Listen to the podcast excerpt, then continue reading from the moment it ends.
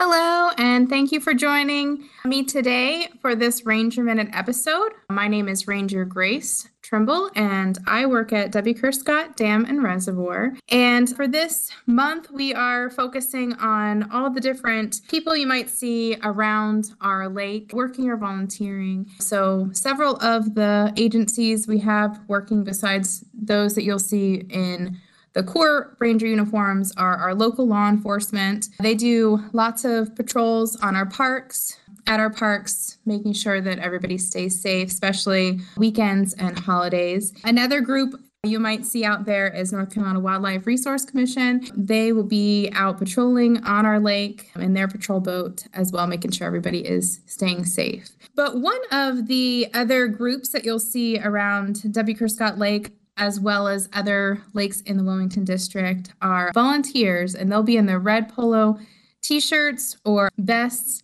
And they are kind of making things happen here. They're the ones that keep really our parks going strong, and they do a lot of behind the scenes stuff. So, I'm talking a little bit today about our volunteer program here at W. Kerr Scott. We have a pretty good volunteer program happening right now during the height of the recreation season. We have over 20 volunteers right now here with us. We will be talking more about our volunteer program at a later episode, more in depth, but I just want to kind of give a little rundown of what kind of volunteers we have here and what kind of jobs they do to keep people safe out there, keep our parks running and safe for everybody to come recreate. So we have some volunteers doing general maintenance. They help pick up trash, they weed and beautify our pollinator habitats and our vegetable gardens. They also help install signs and bridges and do some basic woodworking and all the all things that rangers ourselves we do as well but we also may not have time to do so our volunteers step up and help with that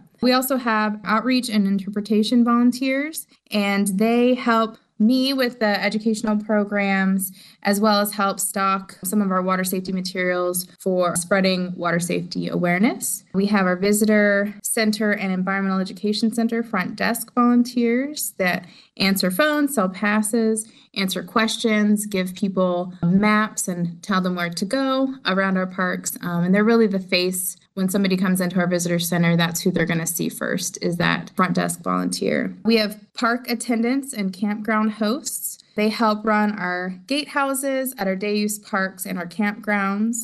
They work alongside contract gate attendants in some of our campgrounds. They also, their duties can range from informing volunteers of where to park and pay.